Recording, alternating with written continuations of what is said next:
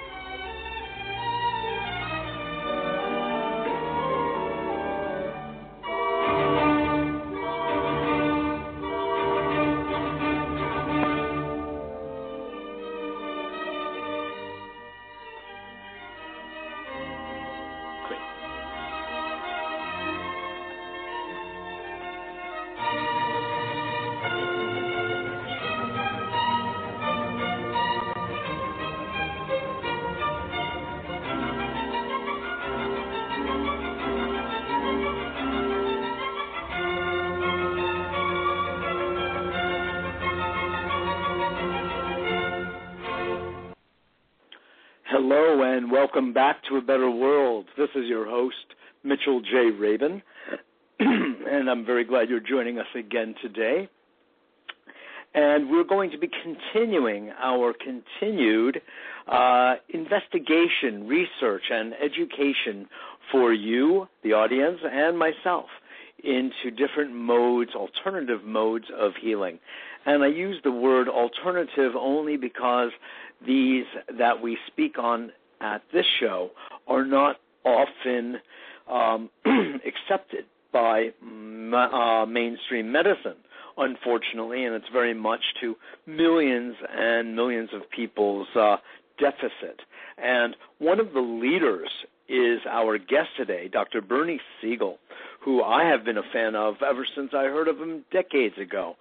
Bernie Siegel has been a pioneer in bringing forth, well, as I said in the newsletter, love, heart, and compassion back into medicine, where unfortunately there was a divorce some time ago, and instead of heart and love and compassion, it was replaced by medications, surgery, and a rather distanced so-called professional attitude. Bernie Siegel has been one of the real forerunners in uh, reestablishing bedside manner, if you will, and going much, much further than that in coming to understand some of the mechanisms of disease and using very innovative, creative ways of re-enlivening, quite honestly, cellular activity, the immune system, empowering the body to defend itself against any number of different kinds of ailments. Of course, primarily he has been dealing with cancer over the course of decades.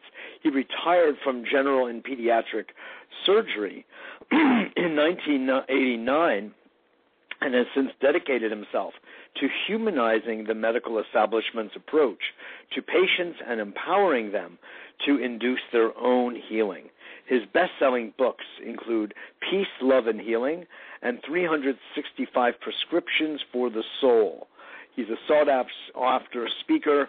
He's internationally renowned, and this will be Bernie's second time on A Better World Radio with me, and I'm very pleased to have you on today.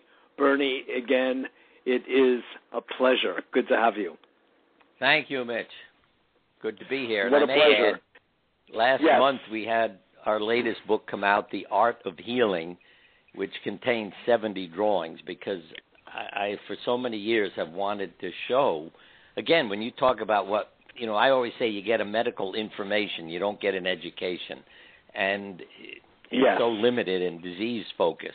But, um, you know, it's to share how mind and body communicate, um, things like Carl Jung interpreting a dream and diagnosing a brain yes. tumor many years ago. I mean, you know, medical students should be told those things so they communicate You're with right. patients in a different way. You're right. Bernie, as a matter of fact, I'm, I've been wondering to, and wanting to ask you, um, with all of your good work, including the the art of healing here, uncovering your inner wisdom and potential for self-healing. The fundamentals of the work you've been doing have been consistent through the years. Have you been teaching at medical schools in the United States or elsewhere during this time? Well, occasionally students will ask, you know, me to come and speak. Um, yes. But as the a sad part, real, I mean yeah. this, because they just, Yale, of course, has a medical school where I live, New Haven, Connecticut. Of course, sure. And that's where you worked for so many years. Yeah. yeah, another university, Quinnipiac, just started a medical school. I sent oh. them both, um, you know, a note saying, hey, if you want me to come over, especially with a new school, you know, to yeah. talk to students. I mean, to focus them of course. Uh, on on people and caring for people. And, you know, you get a note back, um, we'll let you know, or, or you don't even get an answer back. Um, I asked my publisher to send both deans a copy yes. of my latest book. Be- yes. You know, because I have dealt with this, again, as you were mentioning, for decades, where I would write to yes. the deans of medical schools where I had worked or was trained and say sure. that you made me a good technician, but you didn't teach me how to take care of patients or myself, or my feelings too. And yeah, it right. took fifty years to get an answer. I mean it. The deans wouldn't even answer. I mean, they didn't even send me a form letter oh saying, thank you for your comments, you know. And, oh. and, I, and I wrote to the latest dean, because they have a new dean yeah. now at Cornell in New York, where I went to school. Yeah. And um, I said, um, nobody has ever answered this, because I kept it in the computer all these years. Yes. And I sent it to her, yes. and she sent me a, you know, a little note back. So, you know, at least yes. I got an answer, because I said, you know, what what does the, the school publicize? Our research, you know, and, and all yes. the wonderful things that we are doing. It is, sure. you know, how about saying the students we're training to be wonderful doctors and care for people, um, you know, rather than focus on what impresses everybody. They even, I'll tell you something that bothered me, that, and I don't mean that the people did it for the wrong reasons, but it was Cornell Medical, you know, college um, in yes. Manhattan, New York City. Mm-hmm. It is now called Weill Cornell, W E I L L. Why? Because the Weill Why? family donated an enormous amount of money to the school. So they and that wasn't Andrew Weil. Yeah. Of the school. No. Oh, no. But, no, you know, surely, that's the course. part. I, I, you know, really, if I were running the school or, or Cornell, I'd say, folks, yes. I'll name a building after you. You know, exactly. I mean, but if you want not to help the entire institute, not yeah, a, but, uh, but an old world your institution like Cornell. Yeah, yeah, yeah. Oh my word! But even uh, while I, I agree with you wholeheartedly, but even more uh, concerning to me is that a man of your caliber. If you don't mind my saying, I don't blush, please. But, you know, for those of us who have been around for quite a while, Bernie, you have been truly one of the great pioneers in speaking up and out about what the real nature of healing is in your experience. You've always been humble. You've always been modest, but you've always been outspoken, and you have a track record with your exceptional cancer patient group that was at Yale New Haven for decades. With you have mm-hmm. so many credentials that a medical school should be, they should be chasing you for the honor yeah. to have you on their faculty. Yeah, I have I'm to serious. say there are some schools yeah. that do call me and say, would you come and speak to the students and the staff? And yes. I go. Yeah. But right. but I, I in, in a sense, what I felt was that those in your community, it's almost like there's conflict and jealousy, you know, that yes, you're more likely indeed. to get called to go to another community, another city, yes. than you are to be yes. asked to do something. Now, years ago, yes. uh, one of the physicians in town retired and became the chaplain at the Yale Medical School. He mm-hmm. asked me to come, and he and I used to have a class, you know, like a lunch hour kind of class where the students yes. would come and we'd all share and talk. But when he retired right. as the chaplain, you know, it's also Goodbye, Bernie. Um, yeah, and, right, uh, right. Oh, yeah. That's funny. That's a good – maybe right. we can make a Broadway show out of that. yeah, that's – well, I always say yeah. my life could be a wonderful movie. But um, – right, exactly. You know, it, well, it, I again, hear you. Well, I, I I wish I could recommend that I, I, I myself, who am a – as you know, a holistic psychotherapist, acupuncturist, mm. and stress management consultant, have really had the burning wish Uh, that was no pun intended, by the way, to uh, teach at medical school bedside manner. the right. psychological dimension yep. of relating to a patient. I can pretend not, I know nothing about medicine formally as it's practiced, but right. the psychological and emotional dimensions, I'm yeah. very familiar with that terrain, as are you. I mean, we're not, as a we're doctor. not taught how to communicate with patients. You know, Not at all. And, and uh, one of our kids did something at school that, and a picture of this is in the book too. He yes. wrote the word words on a canvas, words, words, words, with no space between them. And I realized they became swords. And when he brought that home oh. from school, it was like therapy to me. I realized you could heal or cure people with a knife or words. And so I, right. I have an article on my website called Deceiving People into Health. You know, you don't have a course for doctors or nurses on how to communicate with patients so you don't, you know, scare them and induce trouble. Um, Correct. That you give them, you speak to them in a way that enhances their ability to heal. And, uh, you know, I, I had to learn, again, that the mind is incredibly powerful. You know, you talk also, uh, you know, as a psychotherapist. When I wrote my first book, Love Medicine and Miracles, I sent a copy of it to Carl Menninger, the psychiatrist, to yeah. get his opinion. He wrote back saying, Bernie, I was about to write a book called ten Hopeless Cases. These are ten people who are alive and well today who are supposed to be dead, but I'm not going oh. to because you wrote it. What a hell of a statement. See, and that's, the, the, again, the discrepancy that I saw, that when I wrote articles, uh, because I thought I was discovering incredible things, okay? I yeah. mean, I'm, I'm not a psychiatrist. I don't know that whole world. So I thought, oh, boy, look what you're discovering with dreams and drawings and everything else. And I yeah. wrote articles in medical journals, and it came back saying it's interesting, but it's not appropriate for our journal. I sent them uh-huh. to where it's appropriate. It came back again. This is the psychotherapy, you know, world. And they sent yes. it back saying, yes, it's appropriate, but it's not interesting. We know all this.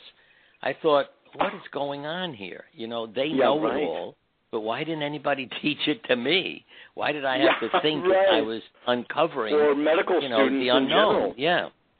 Yes. Exactly. And let's let's come standard. back to the book.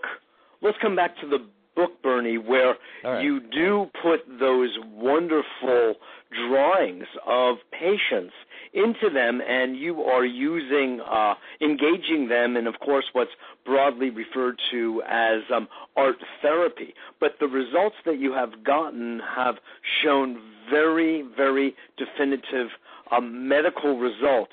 And I yes. like the way you emphasize, not only do their bodies get better, but their heart and soul and sense of meaning gets better. Could you expand on this notion?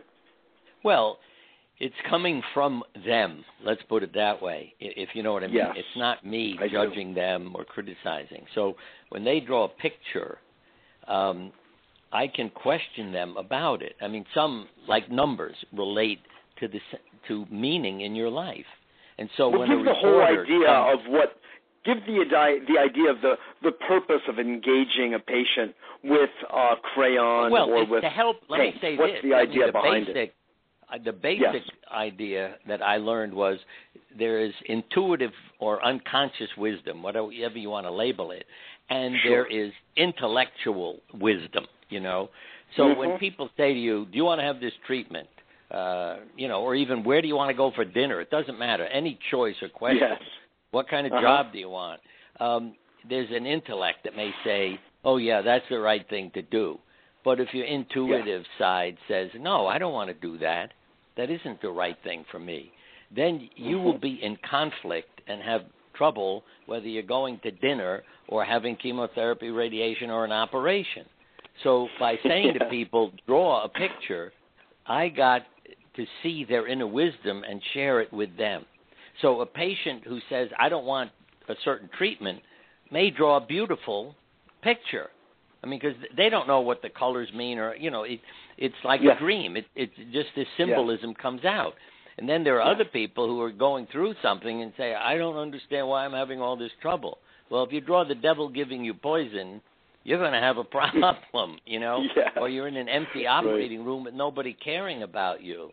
So I would help people also change their image by using guided imagery and meditation and viewing what they wanted to happen happen. And let me let me just take one little, you know, might say anecdote so people understand sure, the power please. of the mind. That a radiation therapist said to me, He was feeling awful because he just inspected the machine and found out that there was no radioactive material in it, that they had repaired it a month ago. Nobody had put it back. And he said, I feel terrible. I haven't treated anyone. I said, excuse me. You don't know what you're telling me. He said, I'm telling you I feel terrible. I said, look, think about this.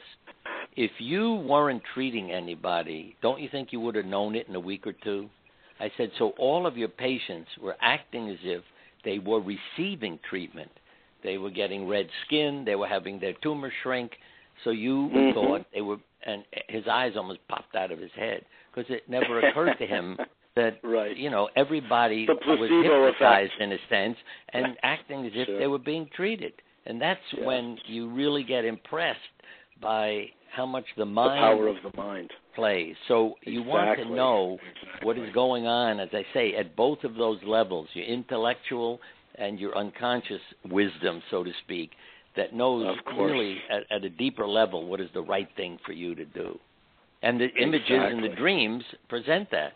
Because then, you know, I say especially you go to sleep, your intellectual mind is turned off, and then comes forth the wisdom. And I really feel that's the purpose of sleep. I know that may sound crazy to people, but I always no. say sleep is a dangerous thing to do. People break into your home. You know, a few centuries ago, if you were sleeping in a cave, a tiger could come in and have you for dinner. Yes. So, you know, and, and animals understand that. They're, they're yeah. they don't sleep very long or sleep on their feet, you know. But yeah. I think as human beings, on we guard. Need that sleep to really know who we are and become aware of that inner wisdom. It allows exactly that other aspect of our psyche to flow outward that's right. otherwise not accessible during the waking beta wave, brainwave day that we're engaged in. Yeah, or if, you know. if you're thinking yeah. all the time, I call it closing the lid. You know, if all you yeah. do is worry and think, then, then again, that unconscious wisdom can't get through. Because you're exactly. busy thinking and worrying and, you know, you don't want to pay attention to your dreams and all that crazy. But when you quiet your mind and let the lid off, you know, doing some meditation, some guided imagery, and you're saying, hey, I'm ready, come on out, then these incredible symbols come forth and can be life-saving, too. Because, right. as I said, the body can speak to you. I mean, and I have a previous book called The Book of Miracles. A lady went to sleep in her dream. A woman walks in, tells her with an accent, and a woman who also had darker skin, says to her, you have a lump in your right breast. You need to get it checked. She woke up, felt her breast, found the lump, went to the hospital the next day. They diagnosed um, breast cancer. They said to her, the doctor who will be taking care of you and your treatment will be coming in in a few minutes. The door opens. Into the room comes the woman doctor from India with an accent that was in her dream. Mm. Now, oh. you ask, how the hell does that happen? Well, exactly. it does. You know, we it know does. past, present, and future. They're all in the drawings. Because yeah. as Jung again said, the future is unconsciously prepared long in advance and therefore can be guessed by clairvoyance. Well, you don't need to go to a mystic to read your unconscious. You can draw a picture right. and have a dream that will tell you. Exactly. We are speaking with Doctor Bernie Siegel, the author of many books, latest of which is The Art of Healing, Uncovering Your Inner Wisdom and Potential for Self-Healing. He is also the author of Love, Medicine, and Miracles, and we had him on the show uh, a year or two ago to discuss his book then as well. And your your books are always full of these themes, Bernie, regarding the power of love, the power of the uh, dream and the unconscious, or intuition, however you want to put it. And it's just uh, incredibly inspiring for people to hear you speak about one case after another, one person really, after another, who has engaged in these kinds of explorations with your guidance oftentimes, with drawing, through dreaming, and interpreting the dreams, just like a, a soothsayer of old. And it has these kinds of um, abilities, these dreams, to cull uh, information in a way that could be incredibly useful in the present. What are a couple of other examples that have impressed you over the years that you have also put into this book? Well, it's there's a lot of writing in it. Um, one is about consciousness, you know, that we talked about that, but that it is not local. I mean, that consciousness is yes, non-locality, you know, is not limited to the individual. And I even mentioned several yeah. things about animals, you know, how um, an animal intuitive friend of mine in California has told me twice now where to find a lost cat in Connecticut. And her description is absolutely incredible. I mean, really? You know, you cannot see what I the reason I changed was I was going to mention this earlier is I yes, live please. by my experience, not my beliefs. Because a lot of doctors would say to me, Bernie, I can't accept that. I said, look, maybe you can't explain what happened, but why say you can't accept it? It happened. I'm telling you a case history. And that's why I right. became a storyteller, because when you try to convince doctors, you know, they'll yeah. start arguing with you. Yeah, I was going to mention yeah. this to you that people don't know. A Yale student, uh-huh. because when I was trying to do research, if people didn't think what I was doing made sense, I got no support for the research. But this mm-hmm. student at Yale said, look, I'll do the research as my master's thesis. So he, he compared our breast cancer group members, the E C A P group, uh, with mm-hmm. a control group. He came out with statistics that showed really significant improvement in survival with the members of our group. The professor mm. who was overseeing his thesis said to him, that can't be true. Can you imagine a professor saying that to a student? That no, can't be true. No. Change the control group. So he changed the control group to make the professor happy, and then everything just came out even. See, and then I get criticized. When you say can, oh, look, can, change the control work. group, you mean he changed the people who were in the control group? Yeah, yeah, yeah. Okay. So, and when he changed it out, what was the result then? Yeah, well, he, he then made them into survivors. You know, he picked out ones who survived longer. So they then compared to the people in our group. They, I'm, I'm always saying that you don't have to join yeah. our group to be an exceptional cancer patient, if you know what sure, I mean. Sure, exactly. So what his yep. professor made him do was compare exceptional patients with exceptional patients, and then they were all the same. But when the control group was just a random selection... yes. They sure. did not do as well. And then when people began to do research to prove I was wrong, and it came out right, yes. because they had no interest in proving me right, then people stepped back and said, hmm, maybe, you know, the relationship, support group, attitude, have something to do with it. And also use the term self-healing, which I want to emphasize to people. Doctors, if you get better when you're not supposed to, you become a spontaneous remission or a miracle. So mm-hmm. nobody learns a damn thing from it. But Solzhenitsyn, in his book Cancer Ward, impressed me with his see, intuitive wisdom. He uses a mm-hmm. symbol. One of the men tells the other guys on the ward, the cancer ward, um, I found a book in the medical library. It says here there are cases of self-induced healing, not recovery through treatment, but actual healing. And it was as mm-hmm. though self-induced healing fluttered through the great, out of the great open book like a rainbow-colored butterfly. When I read that, it was like, thank you. Oh, you know my, what I'm talking that's about. Beautiful. See, the rainbow yes. is your life in order, and every color has meaning. People have to understand that. I always yes. remember my friend Elizabeth Kubler-Ross saying, Bernie, you could go anywhere on this planet with a box of crayons and communicate with people because, yes. you know, that, that we it has the same meaning for everyone. And so you got the rainbow, and then the butterfly is a symbol of transformation. So you want to extend your life, have a self-induced healing, then change your life. Create a life that you love, harmony, order, and you'll be amazed at what happens. So interesting, so interesting. You're also raising an interesting and valuable distinction between the notion of healing and you're implying what a doctor does in a hospital, which – right. They've actually backed away from the word curing because there are so few cures anymore. But healing is a much larger word, and yeah. I happen to know that the etymology of the word going back to the ancient Greek uh, of the word healing comes from and is related to the same word as holy, and right. to make whole, and hallowed. So you see that the notion of healing is way more holistic, if you will, yep. um, comprehensive for a person, heart, mind, body, and soul.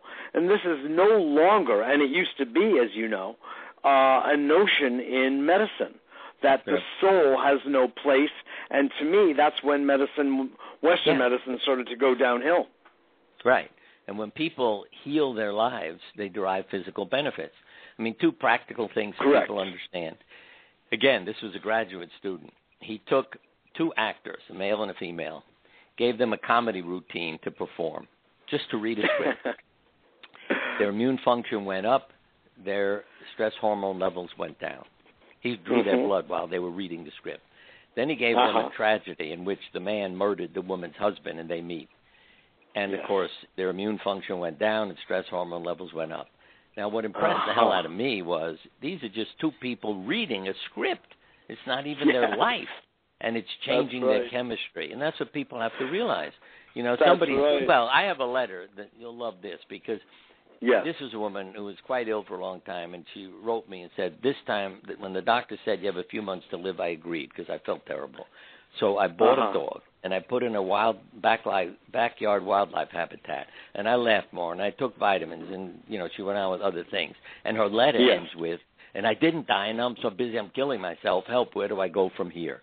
You see, that, you know, I told her just to take a nap. But it, it you know, when she, see, when she accepted her mortality and spent yes. the time doing what she loved, and I may add, yeah. you know, in terms of relationships, even a dog. I mean, women live longer than men with the same cancers. Oh, you want to get, oh, you'll love this, how intellectual yeah. and stupid some doctors are. And forgive me for that term, but a doctor wrote an article on malignant intellectual melanoma. Or stupid? yes, yeah. Please go on. He, uh, on, well, yes, the stupid, but um, he wrote an article on malignant melanoma, and he pointed out that women with the same stage, depth, site, et cetera, as men of the melanoma lived longer. What was his mm. conclusion? Estrogen and progesterone must somehow be protecting the women. I thought, mm-hmm. what kind of an idiot are you? Don't you have a family? Don't you have a pet? Do you have anybody in your life? Yeah. So you understand relationships. Because my comment see, to him, if I ever met him, would be, excuse me, I want to tell you, married men live longer than single men with the same cancer. So sleeping yeah. with estrogen and progesterone must be protecting them. You know, and everybody yeah. laughs when you say that. But it's right. about relationships, you know. And exactly. people have a heart attack, go home to a dog. They had one-fifth the mortality rate after a year of one doctor who did the study, five percent versus twenty-six percent with no dog. Um, yeah, then I read another article. If you had a cat, you had a twenty-five percent that is huge. Less yeah. chance to having a heart attack. And when stockbrokers were sent home with, you know, blood pressure medication and a dog, their pressure went down further than stockbrokers who only took medication. So, and again, it's the chemistry. You pet a dog. Yeah. Studies have been done. Your bonding yeah. hormones go up, oxytocin, serotonin. Yeah. So, again, you feel better. Exactly. You relate to people. I mean, anybody with a dog knows when you go for a walk, I mean, everybody's sure. talking to your dogs and then to you exactly. after the dog. Right. That's right. It's all dog talk.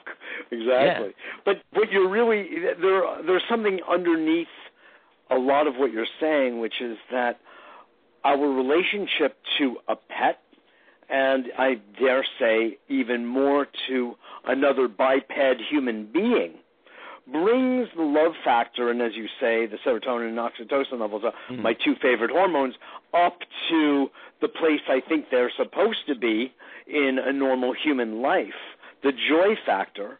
Look, we have yeah. Norman Cousins for The Anatomy of an Illness, remember? And he was yeah. also one of the leaders in promoting the idea of laughter. I just got finished writing an right. article for the Huffington Post about the role, the physiological effect of love and laughter in our lives. Well, we I all know this. Included this, that the cancer patients, this was, I think it was done in one of the European countries, cancer yeah. patients were told to laugh five and six times a day for no reason. They ended up living longer than the control group, which, you know, laughed if something funny yes. happened in their life. But and, right. and, well, and my wife used to do stand-up comedy um, I always said she was a Did female she? Henny Youngman during my lectures. You know, at first we used it as a break. If you know what I mean, I used to think yes. of it as an intermission. Oh, that's She'd go hilarious! Up and get I have people no to idea laugh. About this. Yeah, yeah. But yeah. one one night it was too awkward to climb down and take her seat while she went up on the stage. So I just stayed yes. on the stage, and I'll tell you, it impressed the hell out of me to watch the audience get younger, sit up straighter, look healthier after fifteen minutes of laughter.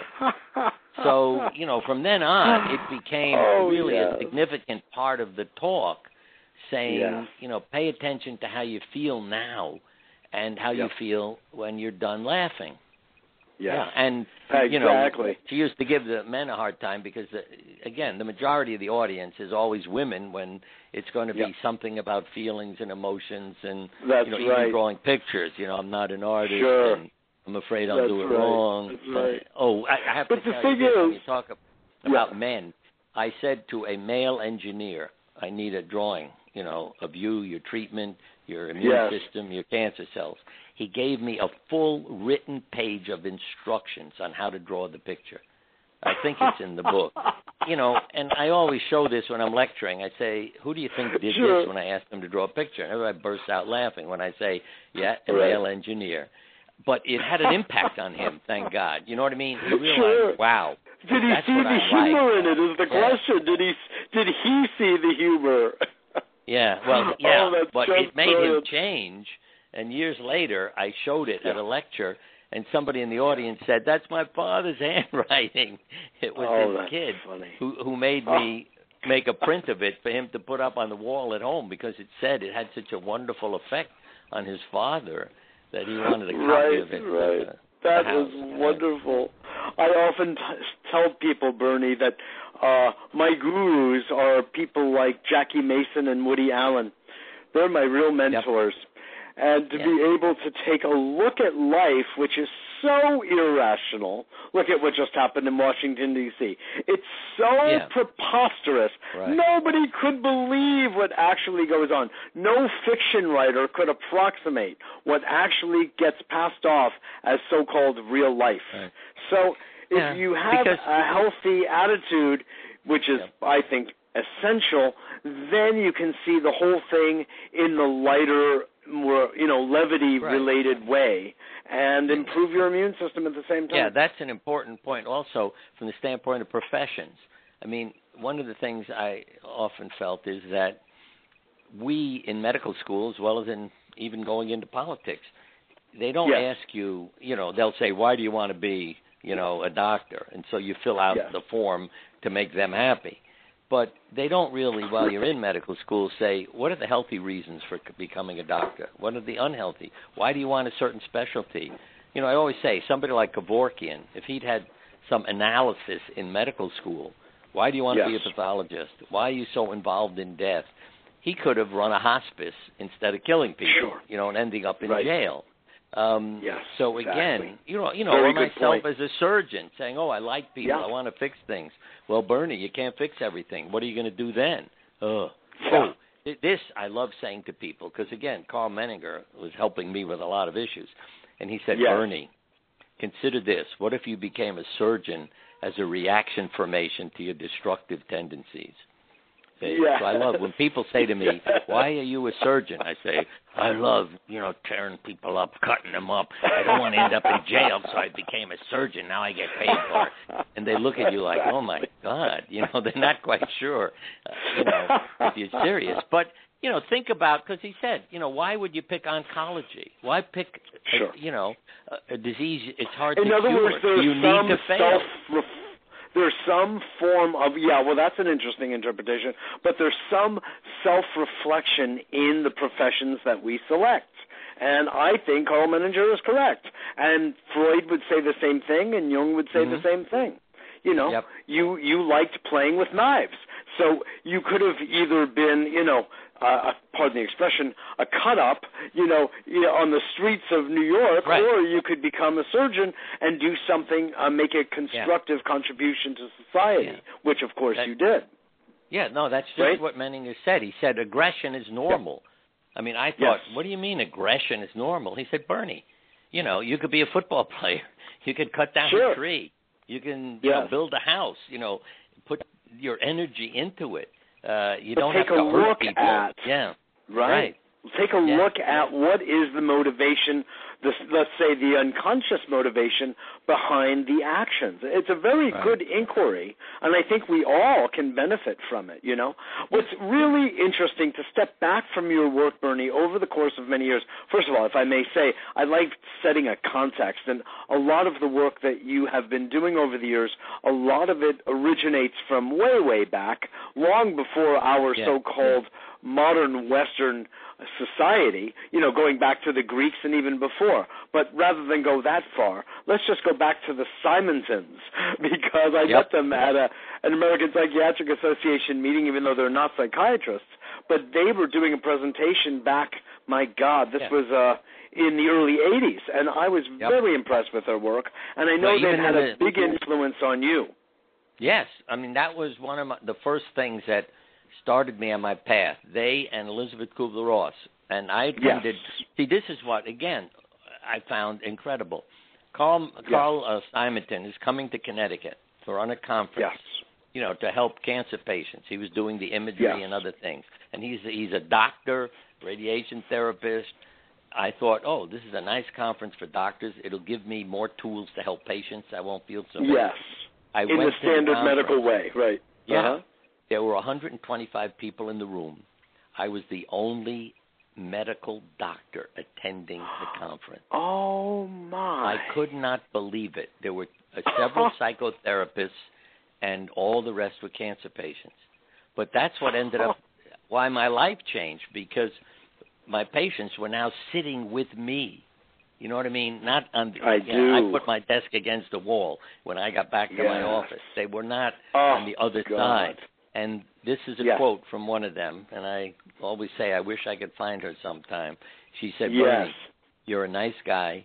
I feel better when I'm in the office with you, but I can't take you home with me, so I need to know how to live between offices.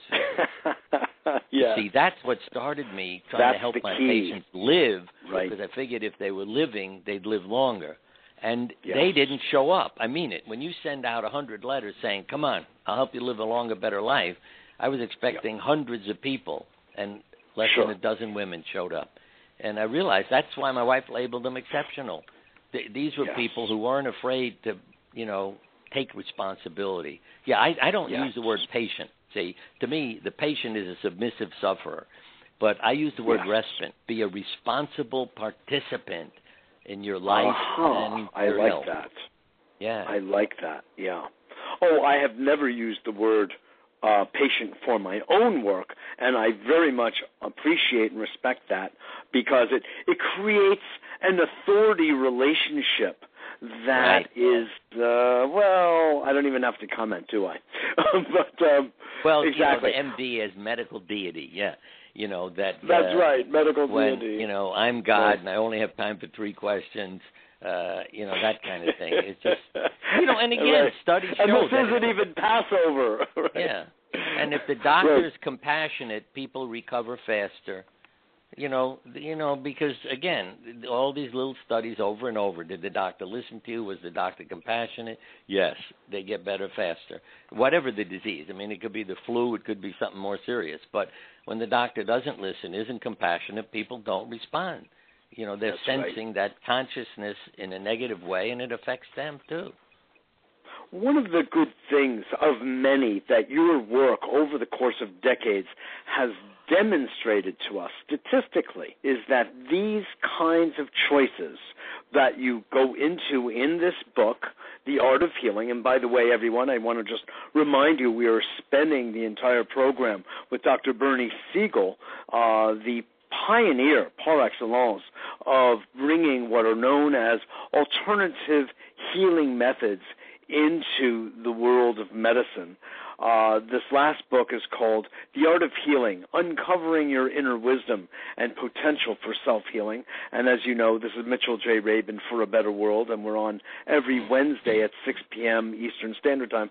Bernie, with all of the work you have done, hands-on with people over the course of years, from people with cancer and other kinds of illnesses, not only have you, of course, personally empowered them and helped them understand something about the nature of healing, but you have really demonstrated to the larger medical community as well as everyone that these therapies have as much, and in some cases even more, st- statistically shown efficacy than standard medical practice.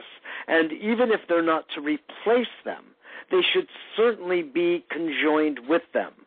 Could right. you comment on that? Because this is a profound yeah, statement because I was thinking that back, needs to be digested. Yeah. Back when AIDS, you know, first broke out as an epidemic, I worked with lots of AIDS yes. patients. And again, yes. well, and psychiatrist George Solomon in California came up with a list called Immune Competent Personality. That's on my website, too. Mm. Because he noticed also that certain personalities did better, you know, with AIDS yes. in terms of surviving. Yes. Oh, and, and yes. when you go further back in the literature, Bruno Klopfer, a psychologist, he was given twenty-four or five personality profiles of cancer patients. He correctly predicted twenty out of twenty-four times who would have a rapidly growing tumor, who would have a slow-growing tumor. Twice he said, I can't oh. tell. Twice he was wrong. And, you know, but you see, this is the big part of the problem. Again, there, there were many psychotherapists, psychiatrists who had written books, The Will to Live, you know, and Getting Well Again and things like that yes. because they worked with patients on that emotional level and saw the benefit mm-hmm. of it. But mm-hmm. I always say it's like an electrician and a plumber, you know, that I'm a surgeon, they're a psychiatrist. So nobody teaches me what, you know, the psychiatrist experiences and knows, like the electrician yes. can't fix your plumbing kind of thing. But sure. medicine is taking care of a person. They need exactly. to know the entire person because it's all, you know, a part of the ultimate effect uh, in That's what right. happened. And uh what I also realized was that nobody was against success, so I did all my crazy things at the hospital, from music mm-hmm. in the operating room. Oh, thirty years uh-huh. later, a study showed the benefits of music. I was called yeah. an explosion hazard, see, because you're bringing in a tape recorder. It's an electrical appliance. We have explosive gases. But within oh, a week my. or two, nobody complained because they all felt better. So they yes. said, ah, bring it. It's okay. And yeah, right. the, well, my patients did better. Yeah, so, yep. again, things yep. became hospital policy because I would laugh. I mean, I, you know, I'd come into one of my patients and they'd say, oh, this place is so nice. I'd say, what What do you mean? Oh, you know, how they were taking care of me. And I'd think, yeah, those are all the things that, you know, I had taught the staff to do. And then Interesting. They, and, so and that's so, but my patient important. said, when I asked them why they did it, they said, oh, it's hospital policy. Then I would burst out laughing. Because they of never, course. I never got credit for anything. You never were acknowledged, right? Hospital policy, right? Yes. But, you know, but as long as they did news. it, it's fine.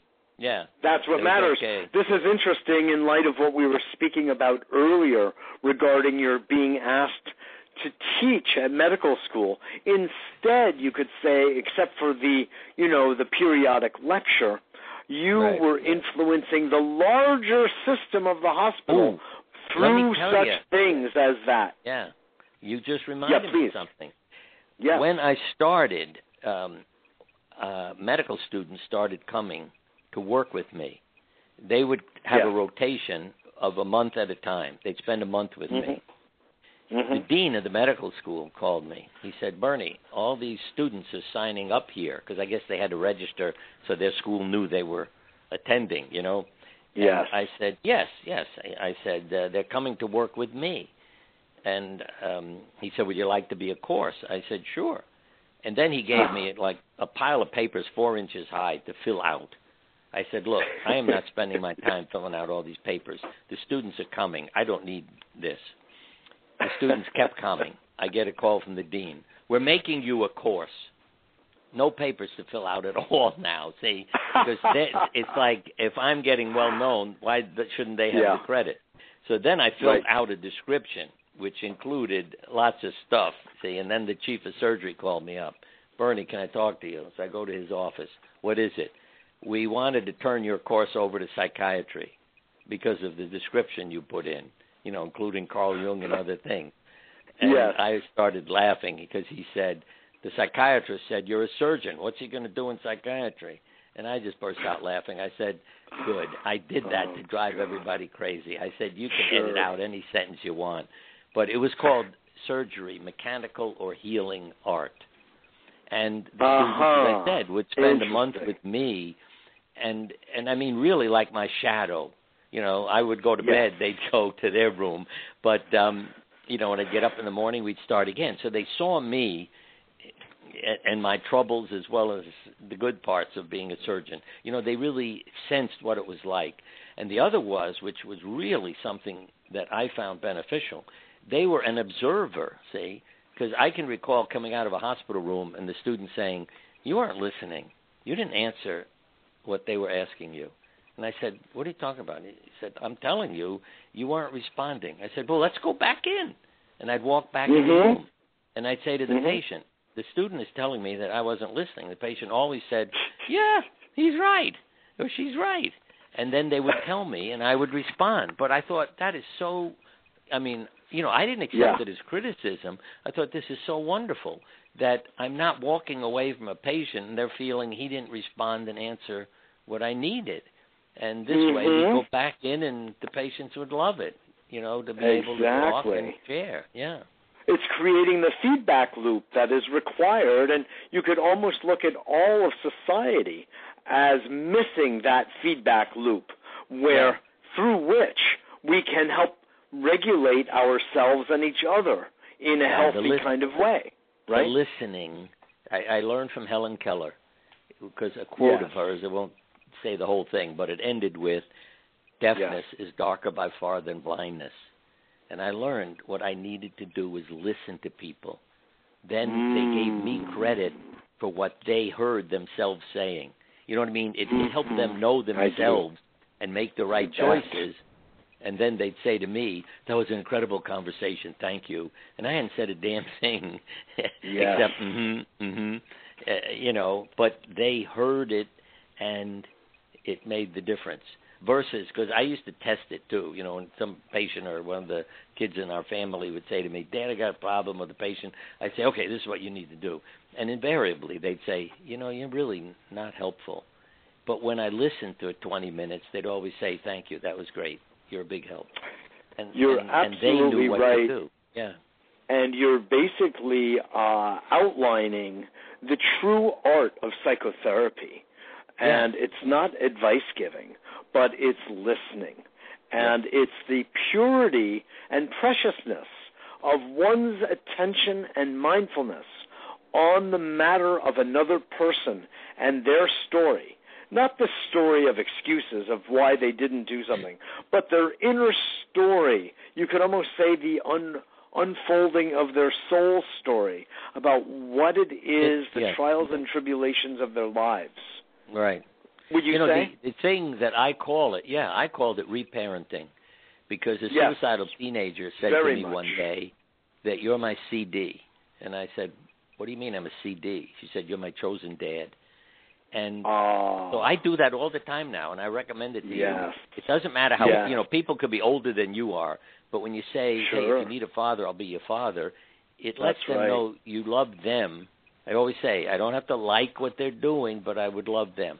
And I learned as That's a physician right. that when I took that role of showing them, I care about you, you're worth something, you know, and always give them return appointments. Because think, yeah. you know, whether you're a therapist or a doctor, sure. somebody comes in That's to see right. you. They don't do a damn thing you suggest, you know, and they keep it up. They don't change. They don't do a damn thing. So what do most people mm-hmm. say? Goodbye. You know, the opposite right. of love is indifference, rejection, and abuse. So they get rejected. Yes. Like, don't come back. Yes. You're wasting my time. But I would always yes. say, I'll see you next week. And yeah. three, six months later, they began to realize, I must be worth something. He keeps telling me to come back. That's when they yes. started to change. And yes. then the, the really dramatic changes would happen uh, because we had that relationship. And they That's began right. to see, hey, I'm worth something. And then they care for themselves. Because let me add a study of Harvard students. Did your parents love you while they were in college? They're asked. Those who said uh-huh. yes, twenty-five, thirty-five years later, middle age, one in four had suffered a major illness. Of those who said no, ninety-eight percent had. So that's why oh, I'm always saying my. people People don't need oh information. My. They need inspiration. Yeah. You know, I That's keep saying, right. laughing at Beautiful the mayor of New York. I mean, he's trying to help people. But, you know, when they talked about making smaller bottles so people yeah. will drink less sugar or, you know. Right. I, I mean, yeah. it's, it's like, hey, they'll buy two bottles. I mean, what are you talking about? You need to exactly. get on the air and say, everybody who lives in New York, I love you. I'm your father. I want you to take That's care right. of yourself. Yeah. Exactly. Because I've seen I want you to live business. a long and healthy life. Yeah. Yeah, our electric right. company uh, years ago, uh, there was an ad in the paper saying that they were going to build an outdoor shelter for the smokers so that they wouldn't smoke in the building. I mm-hmm. wrote them. I said, did it ever occur to you to offer your smokers money to take a non-smoking course instead of saying go and kill yourself out in the yard? You know, and even I, I've got to add one more to make you smile because it drove me nuts. I'm already smiling. My letter, Cat Fancy magazine. They had a letter, full page, from a woman who was a smoker with her husband. They had nine cats. One died of lung cancer. The others are having breathing problems. And I always say to people, okay, what do you do now? Your cat dies. The others are having trouble breathing. You know, and if you're in front of an audience of healthy people, they say, well, you stopped smoking. I said, no. This is Cat Fancy magazine. It's not about uh-huh. people. And Brilliant. the letter ends with the, the letter to the you know editor ends with, Doug and I now smoke in the yard. We love our cats more than the convenience of smoking indoors. We're not killing our cats anymore. We hope you're not killing yours. Oh, I thought, how wow. the hell can you publish that without a comment that they're killing themselves? Because sure. Maimonides, exactly. the Jewish physician philosopher, nine hundred years ago, wrote this sentence. It blew my mind when I came across it, thinking of how mm-hmm. we haven't changed. He said, if mm-hmm. people took as good care of themselves as they do their animals, they would suffer fewer illnesses. Oh, that was nine hundred years ago, and here we are still doing the same stupid things. You know, oh, we love our pets God. more than ourselves. Yeah. And that's Isn't why that's something. You want to save the world, bring up every kid loved with a reverence for life. Because I oh, can that's I give right. you a test question? Do you mind sure. if I test you? No. You no, go no. out on the street tomorrow, and as you're walking on the street, you see several earthworms. What do you do when you see them? I smile. I do not ride over them with my bicycle, I'll tell you that. Right.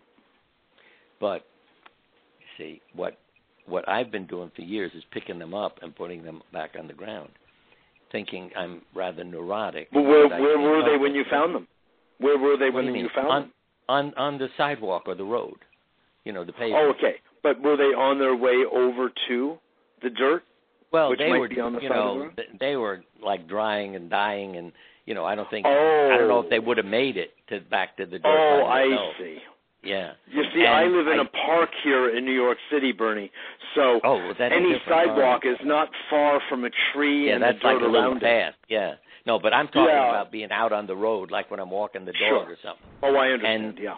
I thought, good for you. Kind of neurotic, but it's okay, keep it up. But then I came across you know, Albert Schweitzer yeah. saying exactly the same thing. He said, if you see an earthworm, put it back on the ground. If you see an insect Beautiful. in a puddle, give it a leaf to climb on. And I yes. thought, oh, if we were all brought up that way, what a exactly. different world it would be. Reverence yeah. for life. Yeah. I ultimately received that kind of education from my study of Buddhist psychology, frankly. Yep. Yep. That's where yep. I got my main exposure to those kinds of ideas. Yeah, and, I tell people uh, look precious. for common themes, you know, that yes. whether it's Buddha, the Bible, you know, others. It doesn't matter. To, yeah, I mean. Exactly. If if it's a re- repetitive message, it must be working. So exactly. adopt it. Yeah. It must mean something that everybody right. across the world and yeah. across the ages keep repeating the same idea. You know, two terms I have. One is, which you are, I know, a life coach, you know, helping people. Mm-hmm. And the other is Correct. a love warrior, that yes. you use love as your weapon. And, you know, that's why I, I love reading about Gandhi, how he would drive the British crazy, you know, doing nice things, and they didn't know what right. to do with him because they're mad at him, and he's helping them and being, you know, nice to people who are having troubles. Yep. And uh, yeah, and and even That's today right. I was reading where when he was criticized, he he even became better because he was learning more about himself. So that's he didn't get right. upset about being that's criticized. That's that feedback he, loop. Yeah. Right. Yeah, we were talking yeah. about before. You know, before, since you brought that up, Bernie, I was thinking about, um, as you were speaking, of Afghanistan and when the entire uh, matter of nine eleven occurred, and it was resolved by the White House that we were going to go into Afghanistan to, I guess, start a war to find one person who they said was guilty. Uh, I thought, why don't they send packages of food and drop that down?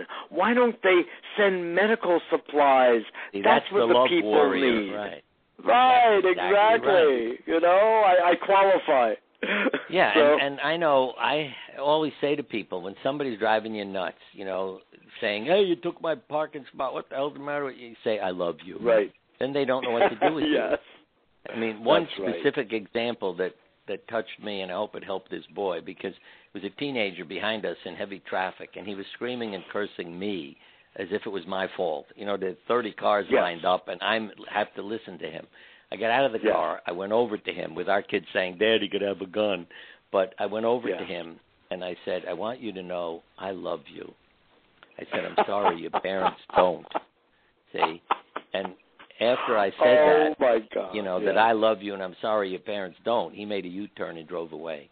And I oh thought, you know, maybe you shouldn't have said that. But then later I thought, you know, maybe that's the best thing that ever happened to him. Because if he yes. takes a look at his life, it may sure. save his life and change him totally to, you that's know, to right. have heard that statement and realize that guy knows it's true and how I'm behaving. Exactly. exactly. On the other hand, I've had it's a, beautiful a, a story, teenager really. call me to say, I'm going to commit suicide because he had AIDS due to sexual abuse from parents and others. Um, mm-hmm. And uh, he, he was like a sexual slave. And he called me and said, I'm going to commit suicide. I said, Tony, why don't we kill your parents? I can get you a gun. And he said, mm-hmm. no, I never want to be like them. I never forget those words. I never want to be oh like my. them. You wow. know, that that, yeah. that he, he didn't want to hurt anyone. And I may add, yeah. he, yeah. he was going to jump in front of uh, the A train, the subway in New York, and the train didn't oh. show up. So thank oh, God. Oh, what good he, news, what good he news. He called the eight hundred suicide hotline, and uh, they came and rescued him. But that's when you in believe closing, in angels, you know? Yep. Yes, indeed. That's a whole other conversation, my God.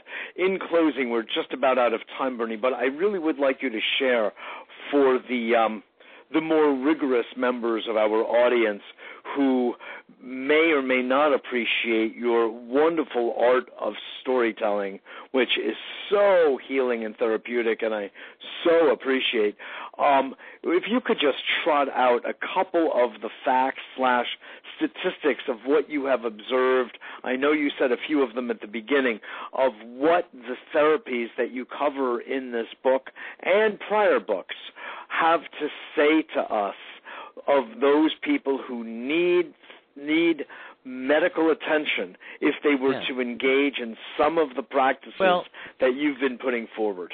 I think that, you know, in medicine, you don't get oriented towards successful treatment. I mean, if you went into the business world, you would imitate people who were successful. And when you learn you have a diagnosis, if you said to the doctor, well, what can I do, you know, to have the best chance of recovering? The doctor yes. doesn't say, well, here's a list, see, do this. The doctor says, take your pill. I mean, those are the, the ads. I'm depressed, unable to cope. I went to see my physician. He prescribed an antidepressant. That That's yeah. an ad that I wrote to the pharmaceutical company saying, put in, please tell me what is going on in your life. You know, the doctor asking for that, not right, just saying, here's right. a pill.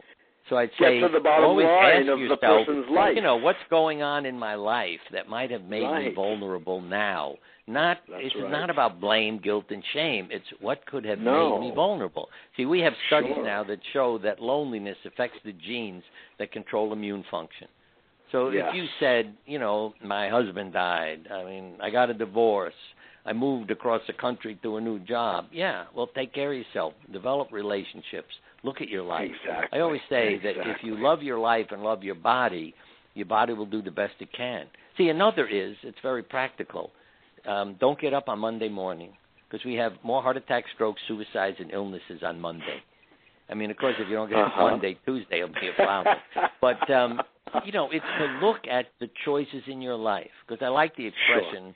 that we're running out of time, you know, as the show is ending.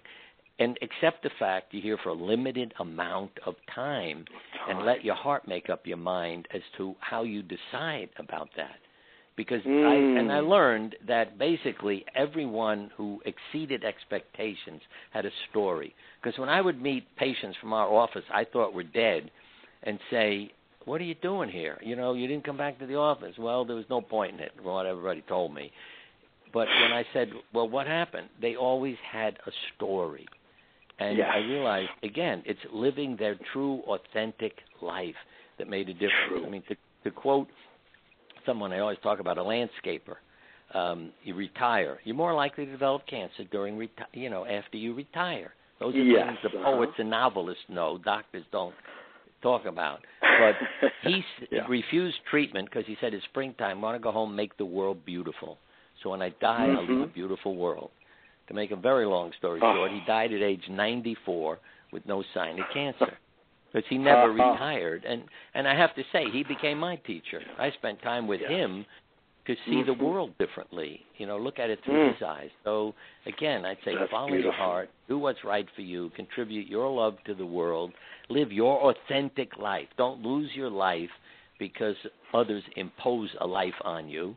Express yeah. feelings, say no to what you don't want to do, don't internalize anger, um, you know, and then you become an authentic person and uh, live a longer, healthier life. Indeed. That is beautiful. Doctor Bernie Siegel, that's a, an excellent level and a notion to leave on. I want to just let you know from the bottom of my heart truly how much I appreciate your work for all of these years.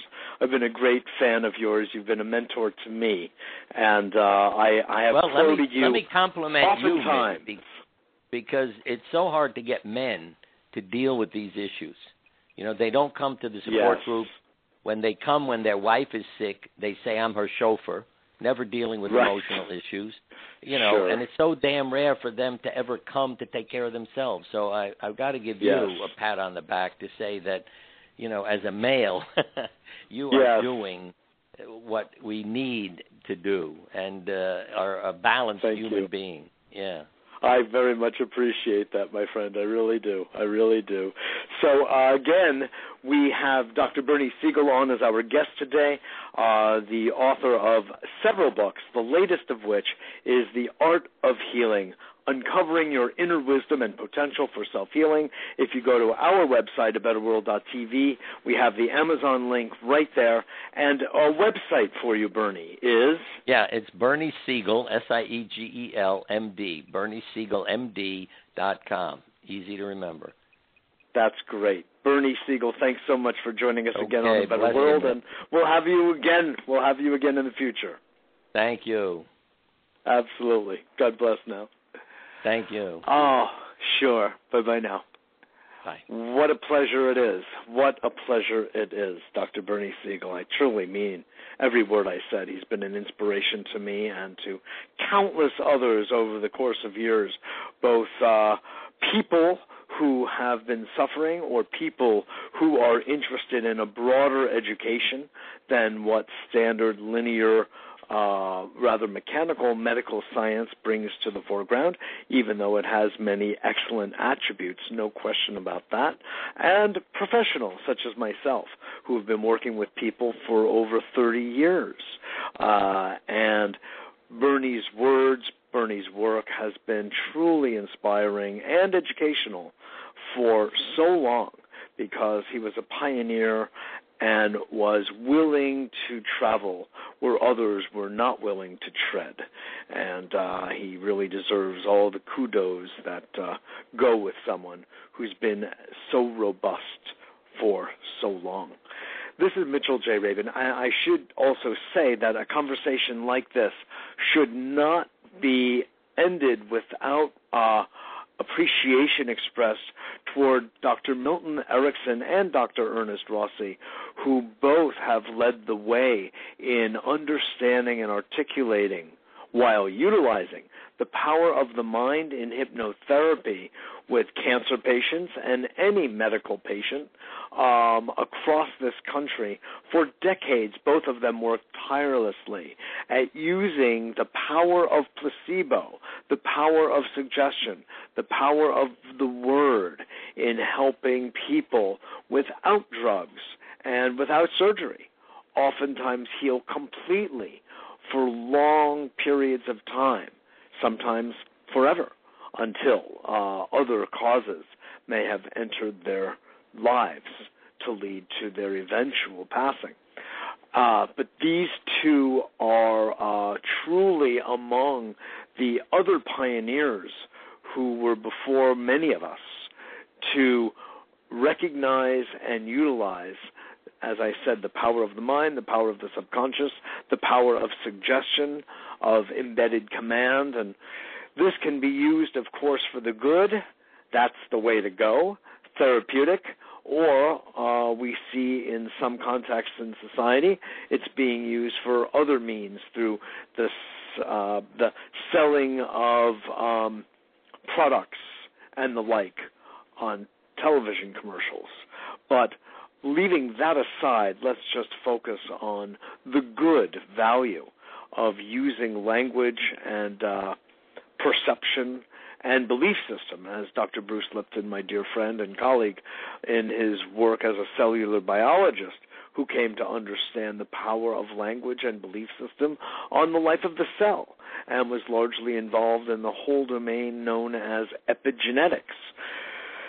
He has brought so much awareness to the interface of our mind, our emotions, our perception, our beliefs, to the life of our very D N A itself.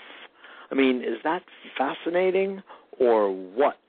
The good news of all of that, and of Bernie's work at large, is that we can really take responsibility for our own lives, our own health, our own well-being.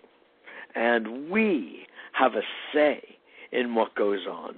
Oh, yes, of course, there are powerful environmental influences, no question, be it the electromagnetic fields surrounding us and uh, poor quality G M O'd food inside of us and, you know, fluoridated water being imbibed, et cetera, et cetera, et cetera. Yes, yes, and yes. We know these are all toxic and contaminated and can be ill-producing. But I'm going to say that with a healthy mind and a really good attitude and a lot of love and a lot of laughter, you got it. That's right. We can laugh our way out of the most preposterous situations that would have otherwise killed us. But with a lot of love, whether it's uh, human love with your friend, your lover, your family, your spouse, whomever, or the love for a dog or a cat or a parakeet, whatever your choice, love itself in relationship with whomever that relationship may be, God herself, helps to build our health, our strength, our courage, and our well-being.